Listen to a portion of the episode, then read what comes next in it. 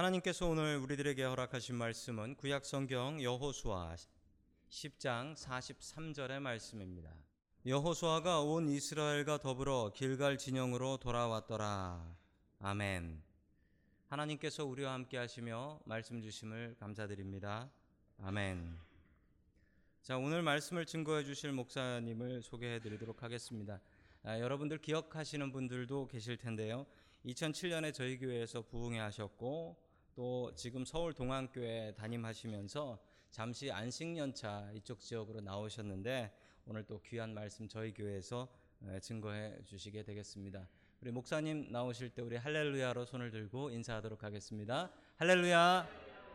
아, 다시 뵐 수 있어서 감사를 드립니다. 원래 이민교회는 한국에서 목사님들 오시면 담임 목사님이 최고 부담스럽습니다.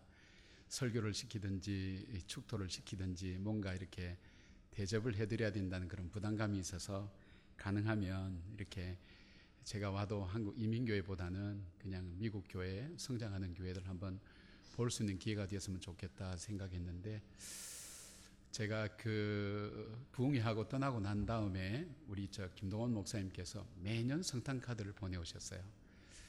저는 한두 번 보내다가 그만두겠지 이렇게 생각했는데 매년 이렇게 보내오실 때 그 참 그 사랑이 보통 아니거든요. 그 정성도. 그래서 아, 내가 만약에 다시 여기 온다면 목사님 교회 와서 예배를 드렸으면 좋겠다. 처음 예배는 여기서 드려야 되겠다는 생각 때문에 지지난 주에 와서 예배를 예, 드리게 되었고요. 또 아, 부흥회 이후에 또 여러분께서 또 은혜 베풀어 주시고 우리 집사님은 또 치과하신 집사님은 제 딸이 여기서 힘들 때 또 치료도 해 주시고 하는 여러 가지 빚진 그런 마음들도 있고 또 지지난 주에 와서는 저희 교회 출신이었던 우리 최 교수님 가정도 만날 수 있어서 너무 감사한 마음으로 이렇게 이 자리에 섰습니다.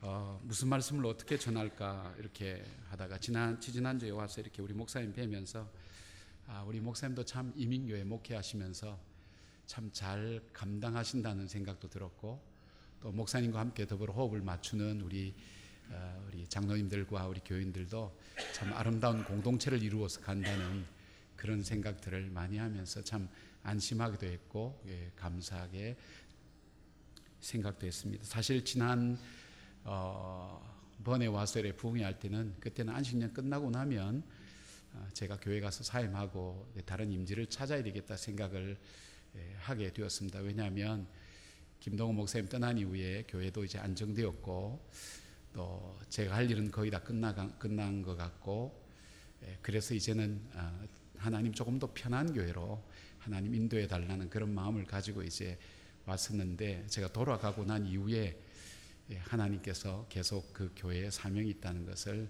알게 된 계기가 있어서 어, 이제 15년째 지금 아직도 버티고 있습니다. 예, 보통 1년 만에 나간다고 생각했는데 버티고 있습니다. 그래서 마음속에 늘 생각한 것이 뭐냐면 무슨 일이든지 끝까지 잘한다는 것이 참 쉽지 않구나 하는 생각을 참 많이 해봅니다. 우리는 인생을 살 때도 중간에 자기 삶을 스스로 포기하는 사람도 있고 자기가 하던 일이 옳은데도 불구하고 중간에 그냥 어, 내려놓는 사람도 있고 잘 살다가 갑자기 더 어려움을 겪는 여러 가지 일들을 보면서 끝까지 잘한다는 것이 참 중요하구나 생각하면서 요소아에 대한 관심을 갖게 되었습니다.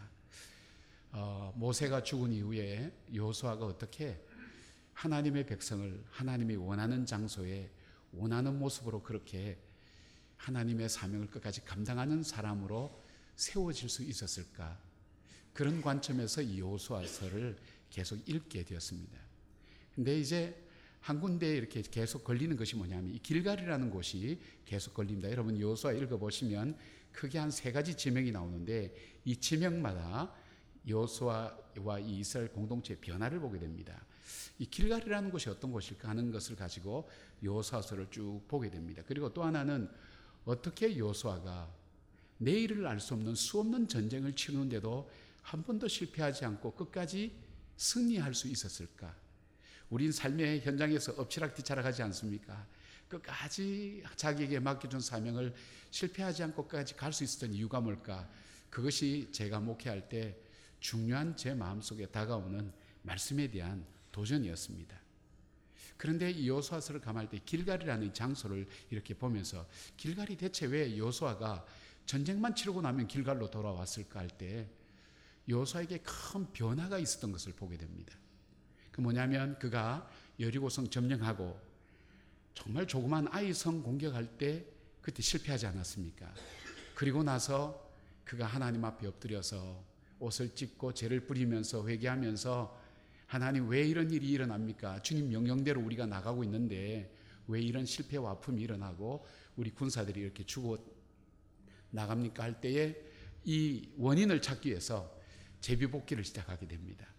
그냥 하나님께서 아간이라는 사람을 향해서 저 사람이다 이렇게 하면 끝났을 건데 하나님 그러지 않고 온 이스라엘 백성들이 전부 다 그 제비 뽑기에 참여하게 하면서 결국 지파를 찾아내고 가문을 찾아내고 가정을 찾아내고 아간을 찾아내면서 결국 아간과 그 가정을 돌로 치고 난 다음에 어, 다시 계속 전진하게 되면서 그때부터 여호수아가 변하고 시작합니다. 여호수아가 왜 그런 변화가 오게 되었을까 할때 여호수아에게 깨달은 것이 있었습니다. 그것을 볼 수 있었습니다. 그것은 뭐냐면 아간이라는 사람이 아간만이 아니라 나도 언제든지 아간이 될 수 있다는 심각한 자기 자신의 연약함과 부족함에 대한 깨달음이었습니다.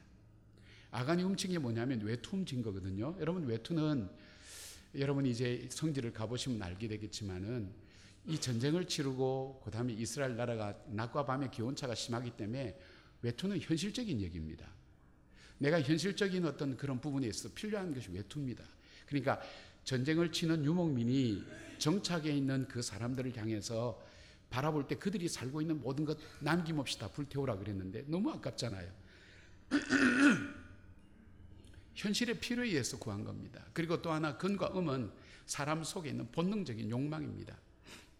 근데 아간이 근과 음과 외투를 훔칠 수 있었다는 게 뭘까? 왜 그런 일이 일어났을까? 그것은 아간만이 아니라 나도 누구든지 내 속에 있어야 될 것이 진정으로 늘 속에서 충만하지 않으면 나도 저렇게 될 수 있구나 하는 걸 생각하면서 그때부터 이스라엘 백성과 함께 길갈로 돌아오게 됩니다. 길갈이 어떤 곳인가? 여기서 재충전을 하는 거예요. 끊임없이 우리 삶에 재충전이 이루어지지 않, 안 되는데 무엇이 재충전돼야 되는가? 여기 이 길갈이라는 곳은 하나님께서 이스라엘 백성 요단강 건널 때요. 그 요단강 강 바닥에서 돌멩이 12개를 각 지파마다 들고 와서 그 강가에 쌓아 놓으라 그랬거든요. 그 돌멩이 12개가 이렇게 쌓여져 있는 그런 곳입니다. 예, 그러니까 이 가나안 땅 처음 입성해서 처음에는 이 돌멩이 12개가 별 것이 아니었어요. 그런데 여호수아가 내 삶 속에 끊임없이 재충전돼야 될 것이 무엇인가 하는 걸 생각할 때 이 돌멩이 12개는 굉장히 중요한 것이었어요. 이 전쟁은 이등이 없잖아요. 오늘 이겼다고 해서 내일 이길 그런 보장이라는 게 아무것도 없어요. 내일 보장된 게 아무것도 없어요. 여러분, 저와 여러분도 내일이 전혀 보장되지 않았습니다. 난 내일 하겠습니다. 그런데 그렇지 않습니다. 여보 잘 다녀오세요 하고 지금도 장례식장에 있는 사람들 많습니다. 우리의 삶은 우리가 보장할 수 없는 것입니다. 전쟁도 마찬가지입니다. 오늘 승리했다고 해서 내일 승리할 수 없는 불안과 두려움이 그 마음 속에 있습니다. 우리 삶이 그렇지 않습니까? 그런데 요수아가 이 돌멩이 열두 개 있는 돌멩이에 와서 무슨 생각을 했을까 할 때 우리는 요수아의 생각을 해보면 요수아 1장으로 돌아가 보면 알게 됩니다. 자, 요수아가 모세가 죽고 난 다음에 그가 두려워서 장막 안에서 한 발짝도 나올 수 없었습니다. 왜 두려웠을까? 사람의 두려움이 어디서 올까? 우리에겐 두려움은 본능이거든요. 근데 이 두려움이라는 것은 굉장히 무서운 영적인 감정입니다. 제일 먼저 자기와 모세를 비교하는 거예요. 모세는 로얄 패밀리입니다. 왕국에서 40년간 훈련받고 40년간 광야에서 훈련을 받고 이 백성을 이끌 만한 충분한 능력과 리더십을 훈련받은 그런 사람인데 자기는 거기에 비하면 너무나 왜소하고 보잘것없다는 생각이었습니다. 여러분 우리가 인생을 살아갈 때 그런 마음 들 때가 많지 않습니까? 내가 해야 될 일은 많고 내 자신은 능력이 없고 나는 보잘것없다고 생각될 때 우리는 한 발짝도 나갈 수가 없습니다. 내가 이 어려운 일들, 이 힘든 일들 앞에 어떻게 나갈 수 있을까? 그런 마음이 들어올 때는 우리 삶 속에 용기는 없어지고 우리는 좌절과 절망 가운데 주저앉을 수밖에 없습니다. 두 번째 또 하나 볼 수 있는 것은 자기와 함께한 공동체 이스라엘 백성입니다. 여러분 이스라엘 백성은 대단한 사람입니다. 자기들이 430년간 살던 곳에서 삶의 터전을 박차고 아무리 노예였지만 박차고 출발할 수 있었던 사람들은 비전과 꿈을 가진 사람이었습니다. 그런데 그들이 어려움과 광야에서 그들이 경험한 것이 뭐냐면 성경은 이 광야에서 이, 이 이스라엘 백성이 한 일을 두 가지 단어로 요약합니다. 불평과 원망. 여러분 불평과 원망하는 사람과 한 공동체를 이루어서 한 목표를 향해 나간다는 건 거의 불가능합니다.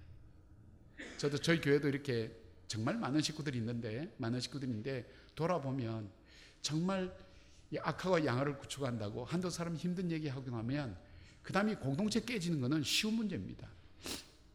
그런데 이 불평과 원망하는 저 사람들과 함께 앞으로 남은 이 일들을 한다는 것 자체가 얼마나 힘들고 불가능하게 보이는가. 능력의 종 모세도 저들에게 시달리면서 힘들어가면서 저들을 설득해 가면서 반란도 일어나면서 그 반란을 제압해 가면서 그렇게 걸어왔는데 하물며 나는 한 사람의 도움도 필요할 때 저 사람들은 불평과 원망하는 사람들 데리고 어떻게 일을 감당할 수 있을까 하는 그런 부분이었습니다. 가족이 힘이 돼야 되는데 가족이 더 어려움을 줍니다. 또 친구가 힘이 돼야 되는데 친구가 더 큰 어려움을 줄 때 그때는 우리의 낙심이 더 커지죠. 세 번째는 뭐냐면 자기 앞에 남아있는 일들이 이전보다 훨씬 더 심각하고 크다는 겁니다. 그냥 광약길 걸어왔으면 되는데 이제는 자기 앞에 40년 전에 한번 실패했던 일들, 요단강 건너는 일들. 여러분 우리가 일 중에 어려운 일 중에 한번 실패했던 일을 다시 도전하는 것이 참 어렵거든요. 실패했던 요단강 건넌 일 건너고 나면 여리고성 이 가난 족속 이, 이 있는 족속은 철기 문명을 가진 족속입니다. 전차고 전차도 많았습니다. 게임이 되지 않습니다. 자기 힘으로는 도저히 이길 수 없었습니다. 그런 여호수아에게 주님께서 찾아오신 겁니다. 여호수아야, 너가 볼 때 모세가 참으로 능력 있게 행했지. 예. 모세가 어떻게 해서 그렇게 능력 있게 행했다고 생각하니? 훈련을 잘 받아서 공부를 많이 해서 그가 능력이 있어서 아니야. 그것은 내가 모세와 함께 했기 때문이야. 그런 내가 너와 함께 할 거야. 그러니 너는 좌로나 우로나 주지 말고 내 입에서 내 삶 속에서 하나님 말씀대로 살아갈 때 네 삶이 형통할 거야. 하나님의 약속을 붙들고 그 약속을 붙들고 요소하는 두려움의 장막을 걷어차고 그는 다음날 바로 요단강을 건너고 여리고까지 점령하는 예, 그런 능력의 역사를 경험하게 된 겁니다. 그러면 여수아가 그 돌멩이 앞에서 무슨 생각을 할까요? 내가 오늘 여기까지 올 수 있었던 이유가 있다면 내 능력도 아니요.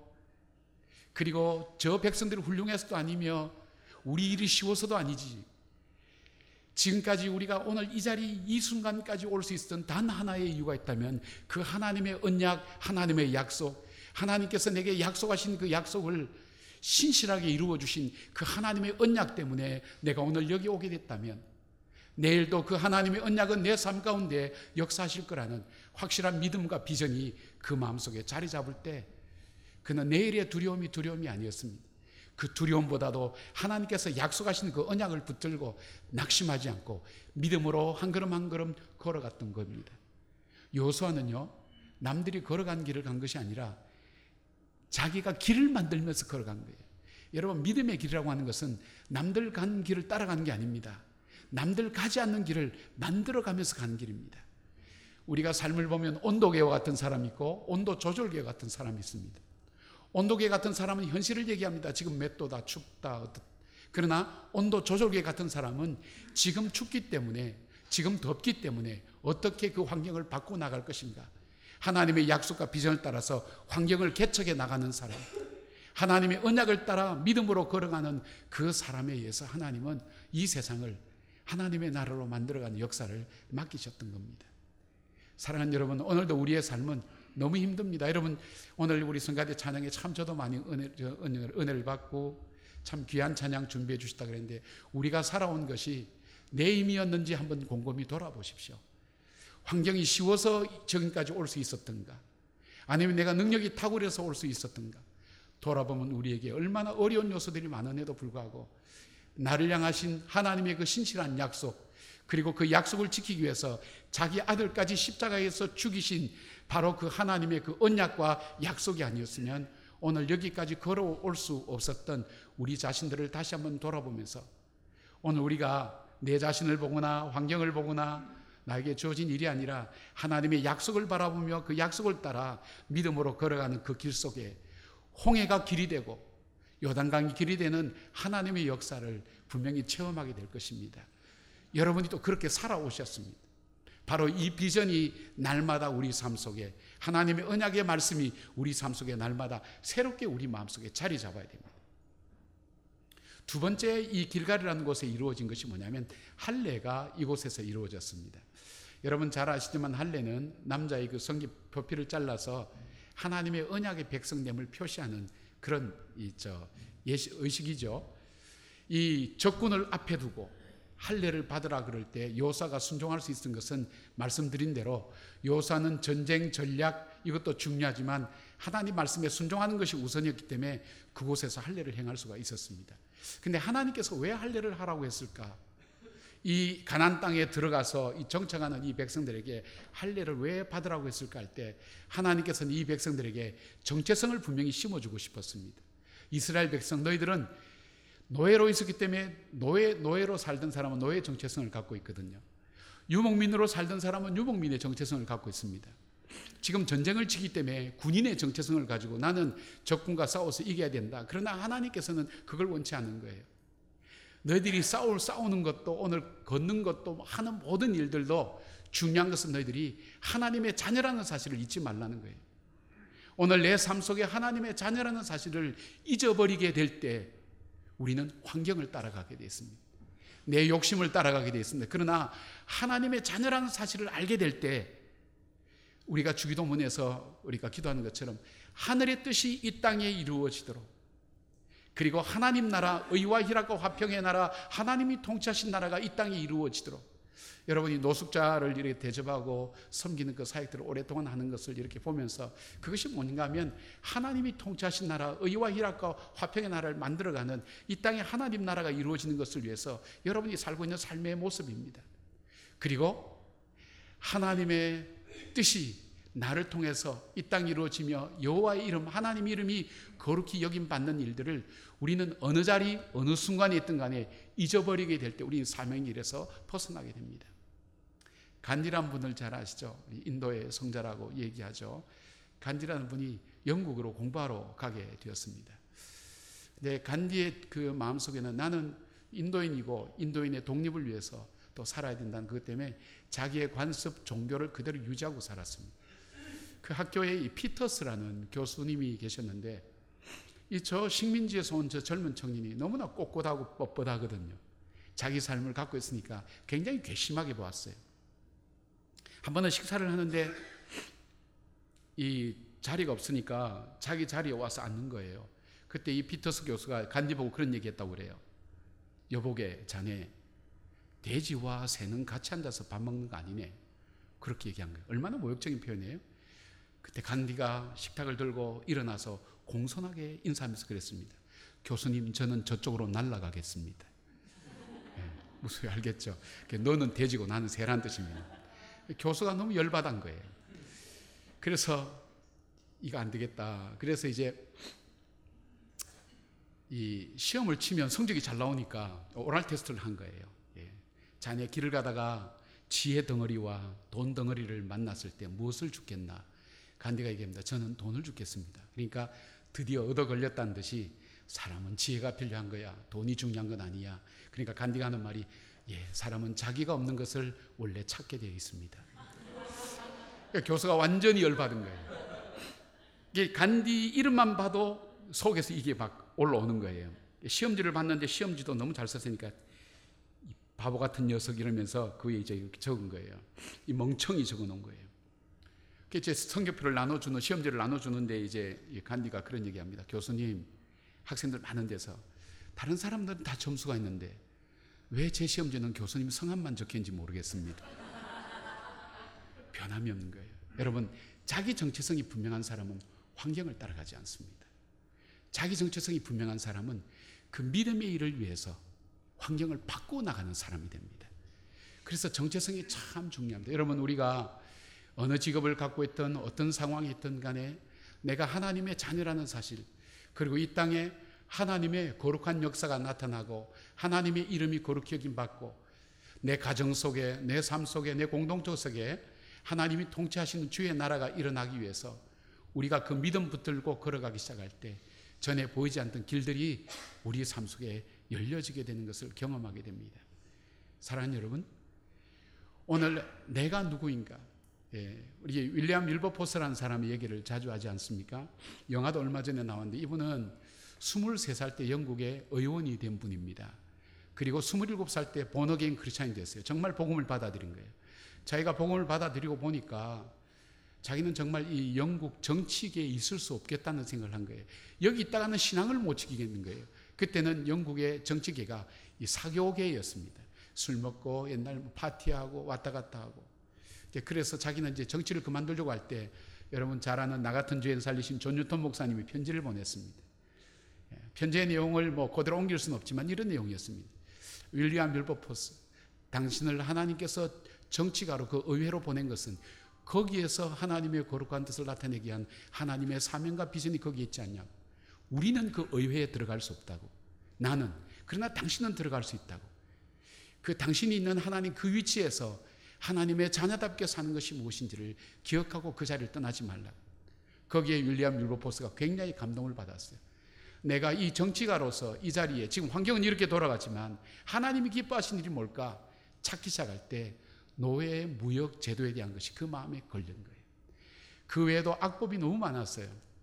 하나님 이 문제를 두고 기도하게 되었습니다. 그 당시에 노예 무역 제도는 영국 예산의 3분의 1을 차지했습니다. 사람이 옳고 뭐 양심적이라 할지라도 생계와 생산 문제가 관련된 일이 있어서는 그 끝까지 따르는 사람 없습니다. 근데 윌리엄 밀버포스는 무려 56년 동안 수없는 위협 앞에서도 낙담하지 않고 크레팡이라는 공동체를 만들어서 같이 하나님의 그 언약과 약속, 하나님의 자녀됨을 잊지 않도록 자기 사랑하는 동료들과 믿음의 공동체를 이루면서 그가 죽기 얼마 전에 드디어 영국 의회에서 통과되게 되었고 그것이 바로 미국의 노예 해방에 영향을 주는 역사를 일으키게 됐습니다. 여러분 우리가 이 세상대로 따라가면 편합니다. 그러나 오늘 하나님께서 우리를 이 땅에 보내신 것, 우리 가정에 보내시고 또 우리를 또 미국 땅까지 보내시고 이곳에 살게 하신 하나님의 이유가 있습니다. 우리에게는 하나님의 사명이 있습니다. 내가 하나님의 자녀지. 내가 어떤 모습으로 살더라도 내 속에서 하나님의 거룩함이 드러나고 하나님 나라와 하나님 통치가 이루어지도록 내가 그것을 위해서 살 때 우리의 삶의 마지막에 결코 후회하지 않습니다. 바로 이것이 바로 여호수아가 전쟁을 치면서도 군인의 정체성이 아니라 이 땅에 하나님의 거룩한 나라를 만들기 위한 그 비전과 꿈을 이스라엘 백성들과 함께 나누게 된 것입니다. 여러분, 하나님께서 하나님 이스라엘 백성 가나안 땅에 그냥 집어넣으려고 그냥 저기 있는 가나안 족속을 싹 쓸어버리고 그런 분이 아니라 성경을 보면 가나안 땅 백성들의 죄가 관영할 때까지 기다렸다 그랬습니다. 이 땅의 백성들은 더 이상 희망이 없는 백성들. 이 땅 백성 속에 하나님의 백성, 하나님의 언약의 백성이 들어가서 이 땅 속에 새로운 하나님의 비전과 하나님 통치가 이루어지는 그 나라를 만들기 위해서 축복의 통로가 되도록 위해서 이 백성들, 이스라엘 백성들을 가나안 땅에 보냈다는 사실을 그들이 기억하게 될 때에 하나님 역사를 만들게 되었고 이 세상의 역사는 바로 그런 비전과 꿈을 가진 사람들이 해서 복음이 증거되게 되었고 복음이 들어가는 것마다 삶 속에 새로운 변화들이 일어난 것을 우리는 알게 될 것입니다. 사랑하는 여러분, 여러분 속에 늘 나는 누구인가? 나는 사업을 하고 있으니까 나는 사업가야. 나는 뭐 교사를 하고 있으니까 교사야. 이것이 아니라 교사든 사업가든 의사든 무엇을 하든 바로 내가 있는 이 위치에서 나는 주부야. 어, 나는 그냥 학생이야. 어느 위치에 있든 간에 하나님의 거룩함을 드러낼 수 있는 삶이 무엇인가를 생각할 줄 아는 바로 그 삶이 될 때 하나님께서 그 걸음을 인도하시고 그의 삶을 축복하신 것을 기억하시길 바랍니다. 세 번째가 뭐냐면 뭐 몇 가지 있지만 마지막으로 세 번째가 뭐냐면 제가 설교 길게 하는 건 알고 계시죠? 예, 제 은사가 설교 길게 하는 건데 오늘 최대한 짧도록 저도 노력해 보겠습니다.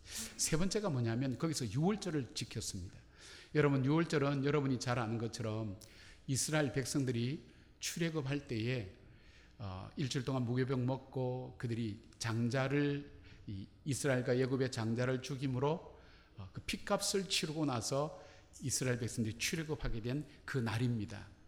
이스라엘 백성이 지금도 그 절기를 지킵니다. 이게 무서운 민족이죠. 우리는 그냥 의식만 행하는데 이스라엘 백성은 지금 그대로 행합니다. 초막절도 그대로 행하고 이 절기를 지킵니다. 근데 이 6월절의 절기를 지키라는 이유가 무엇일까? 하나님께서 왜 이스라엘 백성들에게 절기를 지킬까? 하나님이 기뻐하시니까 그것이 아닙니다. 하나님께서 우리에게 명령하실 때는 하나님이 좋으라고 명령하는 것 없습니다. 바로 우리에게 꼭 필요하고 유익되고 복되기 때문에 우리에게 명령하시는 겁니다. 그러니까 부담스럽고 힘들어도 하나님 말씀 앞에 순종하게 될 때 하나님께서 그걸 통해서 우리의 삶을 열어가시는 것을 많이 보게 됩니다. 하나님은 순종이라는 걸 통해서 삶을 굉장히 열어가는 것을 공동체로 경험하게 됩니다. 그것은 뭐냐면 6월절이라는 건 뭐냐면 오늘 나의 나 된 것은 하나님의 은혜임을 잊지 말고 살으라는 의미입니다. 하나님께서 오늘 내가 여기까지 올 수 있었던 이유는 하나님께서 무려 열 번이나 바로와 대적에서 열 번이나 이스라엘 백성을 구출해내는 확실한 주님의 은혜와 의지가 없었으면 오늘 여기까지 올 수 없었다는 사실을 기억하라는 겁니다. 여러분, 우리가 불평하고 원망하고 해도 하나님께서 신경줄 하나만 끊어버리면 불평, 원망조차 하지 못합니다. 우리의 매일매일 삶 속에서 미래를 살아갈 수 있는 중요한 힘이 뭐냐면 감사입니다. 감사가 끊어질 때 우리 속에 의가 생기기 시작합니다. 그리고 불평과 원망이 들어오기 시작하면서 삶 속에 기쁨과 희망이 없어진 것을 보게 됩니다. 어떨지 모르지만 제가 돌아간 이후에 말씀을 조금 드리면서 제가 경험했던 것을 간증하면서 말씀을 좀 매듭지면 좋겠다 생각했습니다.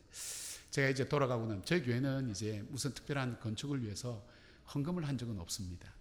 그러니까 교회 예산 3분의 1을 아껴서 필요한 땅을 사고 또 건물을 짓고 그것을 통해서 이웃들에게 나누어 주고 그래서 2014년도 이렇게 손봉호 교수님 아시죠? 기운실 같으면 굉장히 진보적이면서도 아주 예리한 그런 그 단체에서 전국에 6만 교회 넘는 교회 중에 저희 교회를 참 좋은 교회 대상으로 선정해서 그 상을 수상했습니다. 그걸 얘기하려고 하는 게 아니고요.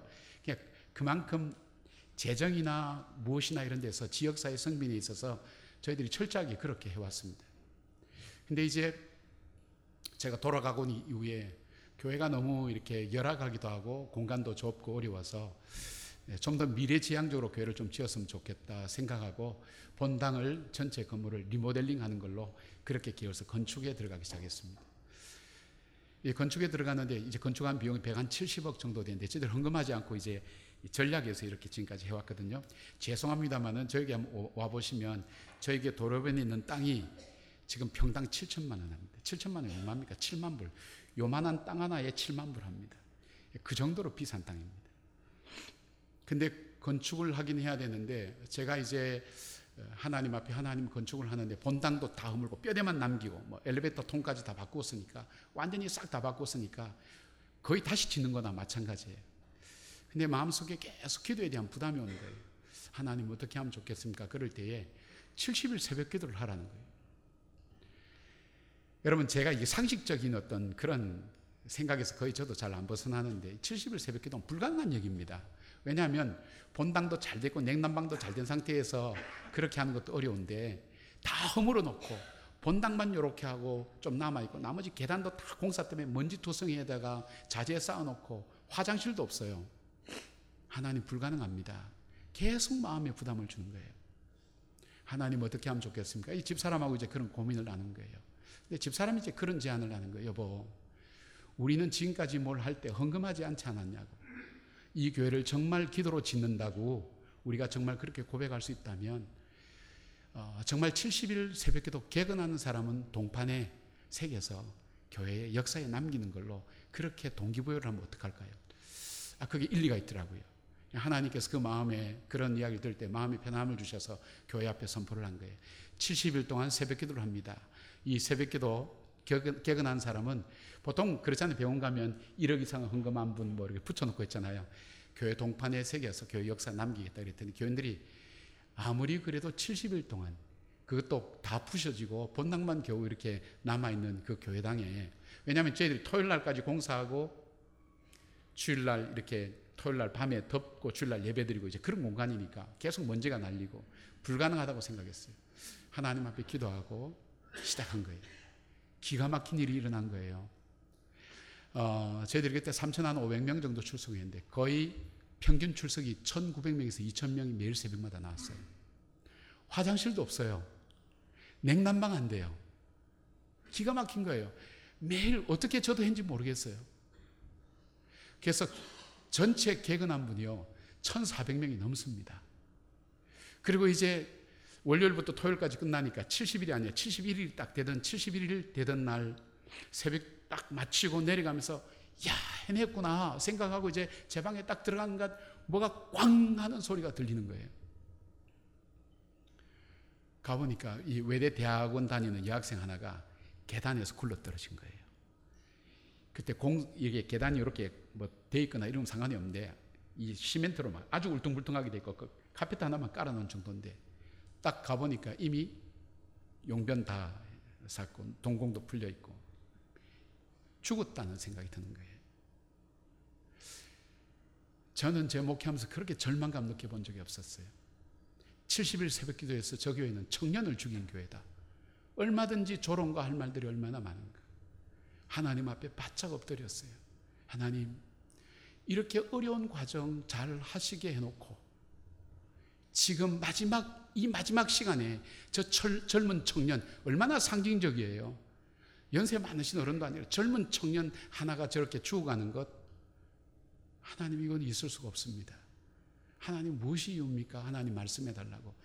정말 제 생에 그렇게 하나님께 납작 엎드렸어요. 이 집사람하고 저희 어머니하고 같이 정말 하나님께 엎드렸어요. 근데 제 마음속에 하나님 주신 응답이 있어요. 너 나에게 감사했냐? 했죠. 입술의 감사가 아니라 네가 했냐? 저는 저도 모르게 우리가 해냈다고 생각. We did it. 내가 했다고 생각. I did it. 하나님 그걸 원치 않는 거예요. 하나님 나에게 하나님께서 하셨다는 것을 인정하기를 하나님 고백을 받으시기를 원하는 거예요.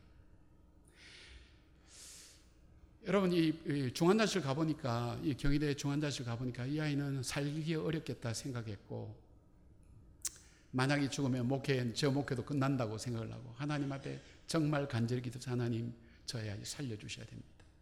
하나님의 기적적인 역사를 베풀어 주시길 원합니다. 정말 간절히 간절히 기도했어요. 아, 한 보름에서 20일 정도 좀 지난 다음 이 아이가 회복되기 시작한 거예요. 회복되어서 성탄절 날에는 병상에서 인터뷰를 했습니다. 성탄절 메시지였습니다. 지금은 청주 YWCA 간사로 지금 일하고 있습니다. 제게 가끔 연락 옵니다. 목사님 건강해요. 완치된 거예요. 제가 그때 깨달은 거였어요. 아, 하나님께서 내 삶 속에 정말 감사를 받으시기를 원하시는구나. 우리 현실은 그렇지 못하거든요. 또 우리가 감사할 일들이 뭐 찾으면 있겠지만 구태여 뭐 감사할 일들이 뭐 특별한 일들이 그렇게 많지 않잖아요. 그러나 하나님은 살아가는 삶 자체가 하나님의 은혜임을 고백하기를 원하니 그래서 감사를 찾아봤더니 어떤 사람이 감사할 수 있는가? 감사를 왜 하나님이 기뻐하시는가? 감사는 하나님이 살아계심을 인정하는 사람만이 감사할 수가 있어요. 여러분 중에 어 내가 나에게 감사한다 그런 사람 없잖아요. 하나님 내 삶 속에 하나님의 존재를 인정할 때 하나님을 기쁘시게 한 사람이 어떤 사람이라고 그랬어요? 하나님이 살아계신 것과 그를 찾는 자에게 상 주시님을 믿는 자에게 하나님 기뻐하신다 그러지 않습니까? 두 번째 이 감사가 또 하나 중요한 감사라는 건 뭐냐면 하나님이 행하신 일을 인정하는 사람이 감사할 수 있는 거예요. 내가 다 했어. 내가 해왔어. 절대 그 사람 감사 안 합니다. 내가 이만큼 노력했기 때문에 그래도 내가 괜찮았기 때문에 이 정도 왔어. 그런데 알고 보면 그것이 아니죠. 모든 것의 근원 속에 이건 하나님이 하셨습니다. 얼마나 기쁜지요. 여러분 그 저도 이제 딸이 이제 이제 뭐 고3 이제 되는데 예, 고3 되는데 이 딸에게 듣는 가장 큰 기쁨이 뭐냐면 아빠가 하셨어요. 아빠 때문에 저희 아내한테 듣는 가장 기쁨이 당신이 이만큼 해왔다고. 당신이 이 가정에서 나를 위해서 우리 가정에서 아빠가 여러분 그게 굉장히 마음에 기쁨을 주는 거예요. 여러분 찬양이라는 것은 노래하는 것이 아니라 하나님이 행하셨다는 걸 고백하는 고백입니다. 하나님 내 삶 속에 하나님이 행해 오셨습니다. 또 감사는 어떤 사람이 할 수 있냐? 겸손한 사람만이 할 수가 있습니다. 사람이 겸손하지 않으면 감사하지 않습니다. 그래도 내가 뭐 이렇게 되면 절대 감사하지 않습니다. 겸손한 사람이 할 수 있습니다. 근데 이 세 가지가 다가 하나님이 가장 기뻐하는 삶의 모습입니다. 그 감사하는 자를 하나님께서 축복해 주시고 그 길을 열어 가신다는 것. 여러분, 근데 그 예배 후에 어떤 일이 나면 교회 건축하고 나면 잡음들 참 많거든요. 우리가 준공하고 6월달 한 달을 새벽기도 하면서 감사를 주제로 하면서 온 교회가 은혜를 받을 뿐 아니라 그걸 통해서 하나님께서 어떤 일을 하게 하시냐면 우리 기도원을 새롭게 짓도록 만들었습니다. 하나님께서 기도원을 새로 짓도록 만들어서 정말 하나님 은혜로 저를 특별히 뭐 헌금 특별히 하지 않고 이제 그렇게 한대도 교회를 하나 개척하게 했습니다. 지금 인도네시아 발리에 선교센터를 세우게 하면서 하나님 주신 아까 말씀드린 그 상을 받게 하면서 하나님께서 격려하고 위로하는 것을 많이 바라보게 됩니다. 여러분 감사는 억지로라도 해야 됩니다. 의지적으로 해야 됩니다. 하나님이 그 감사를 받으시길 기뻐하신다는 것. 근데 제가 하나님이 행하셨습니다. 그 고백을 하고 난 다음에 건축하는 과정에서 지치고 피곤한 이 모든 것이 힘든 것이 아니라 아 이게 하나님의 은혜였구나. 감사와 기쁨이 제 속에 일어나면서 일이 힘들지 않는 거예요. 여러분 교회 일이 힘듭니까? 여러분 신앙생활은 힘듭니까? 우리 속에 감사가 빠져나간 겁니다. 아, 이 모든 것이 하나님 은혜구나. 저는 요즘 그 감사해요. 하나님, 나를 나로부터 지켜주셔서 감사합니다. 그 말의 의미를 여러분 아시나요? 아마 아시는 분 많을 거예요. 내 성격과 내 환경과 내 처지 속에서 내가 행할 수밖에 없는 일들을 그때 내가 좌절이었지만 주께서 막으시고 내가 하고 싶은 건 막으시고 내 뜻대로 가는 건 막으시고 나로부터 나를 지켜주셔서 오늘 여기까지 오게 하신 그 하나님. 그 하나님에 대한 감사가 있어요. 왜? 저는 저를 알거든요. 제 속성을 알거든요. 제 속성을, 제 죄성을 알거든요. 하나님 지켜주셔서 오늘 여기까지 오게 하신 하나님. 하나님께서 지키지 않았으면 가정이 지켜졌을까요? 제가 여기까지 올 수 있었을까요? 제 삶이 지켜질 수 있었을까요? 분명히 저는 바른 길 간다 그랬는데 그렇진 않을 거예요. 그래서 시편 기자는 그렇게 하죠. 주의 말씀은 내 발의 등이요 내 길의 빛이나이다. 내 발의 등이요. 저는 이 말씀을 이렇게 잘 이렇게 이해를 못했는데 보니까 제가 요, 저, 요 쇼핑센터에 잠깐 들러보니까 발등에 다는 프레시가 있더라고요. 내 발의 등이라는 게 그겁니다. 이스라엘 백성 길이 험하니까 한발한 발을 내가 정말 이것이 디뎌야 될 곳인지 아닌지를 말씀 가지고 늘 분별하도록 하시는 하나님의 은혜. 그 시편 기자의 고백입니다. 내 인생의 방향을 어디로 정할 것인가? 주의 말씀이 내 길에 빛이 나이다는 그 고백들. 사랑하는 여러분, 인생이 녹록하지 않습니다. 여러분 살아오신 삶도 아마 그럴 줄 압니다. 그러나 마지막까지 우리가 하나님께서 내게 주신 이 삶을 끝까지 갈 수 있는 그 힘이 어디서부터 나오는가? 여러분 현실적인 어려움, 낙심된 일, 저도 낙심된 일 참 많습니다. 포기하고 싶은 일 많지만 하나님의 약속, 그 약속 지키기 위해서 자기 아들까지 십자가에 못 박으시는 그 하나님, 그 신실하신 그 하나님의 언약을 다시 붙드시기를 바랍니다. 없던 길이 열려집니다. 새로운 길이 만들어집니다. 하나님께서 그 길을 통해서 그걸 사람들은 믿음의 길이라고 그렇게 얘기합니다. 두 번째, 내가 누구인가를 잊지 말기를 바랍니다. 내가 하나님의 자녀지. 이 땅에 와서 대충 살다가 대충 뭐 생명이 다 되니까 죽고 그것이 아니라 하나님께서 무엇인가 목적과 뜻이 있으셔서 나를 이 땅에 보내셨다면 하나님의 가장 크고 귀한 목적은 내가 이 가정에 내 삶 가운데 내 직장 속에 내가 살고 있는 이 지역 사회 속에 하나님께서 하나님의 거룩함을 드러내고 하나님 나라가 임재하도록 오늘도 나를 통해서 하나님의 거룩한 뜻 이루어질 수 있도록 나를 사용하시는 나는 하나님의 자녀지 축복의 통로지 그리고 생활 속에서 감사를 의지적으로 계속 드려보시길 바랍니다. 그래서 저희 교회는 헌금 강조는 하진 않지만 추수감사금은 굉장히 강조합니다. 왜냐하면 제가 그런 부담을 드립니다. 제가 신앙생활하고 말씀을 보고 체험할 때 저는 제가 섬기는 우리 교인들이 정말 복받는 성도 되기를 정말 원합니다. 정말 우리가 하나님께서 만복의 근원 되신다는 그 고백을 분명히 드린다면 분명히 감사하십시오. 감사의 분명한 열매를 가지고 하나님께 나가십시오. 하나님께서 분명히 그 일들을 이루어 가시는 것을 예, 저는 가끔 이제 그런 이런 이야기들을 자주 합니다. 우리 교인들은 자주 하면서 우리가 함께 경험했던 일들 그때 얼만큼 힘들었는가. 예, 교인들 그래요. 목사님 그때 저는 미친 것 같았어요. 새벽마다 인천에서 오고요. 저 안양 저 멀리서 오고요. 새벽마다요. 저희 교회는 지금 현재 평균 연령이 교인들 출석 인원이 한 5,800명, 6,000명 어른들만 그렇게 되는데 평균 연령이 34세입니다. 쉽지 않죠 한국 교회에 하나님께 주신 그 사명을 가지고 끝까지 감당해 나갈 수 있는 바로 그 일들, 바로 여러분들 속에 하나님 그 비전과 요사의 꿈이 또 이 교회를 통해서 우리 목사님을 통해서 이루어진 역사가 일어날 수 있도록 하나님께서 여러분 삶을 통해 축복하시는 귀한 성도들의 삶이 되기를 주의 이름으로 축원합니다. 아멘.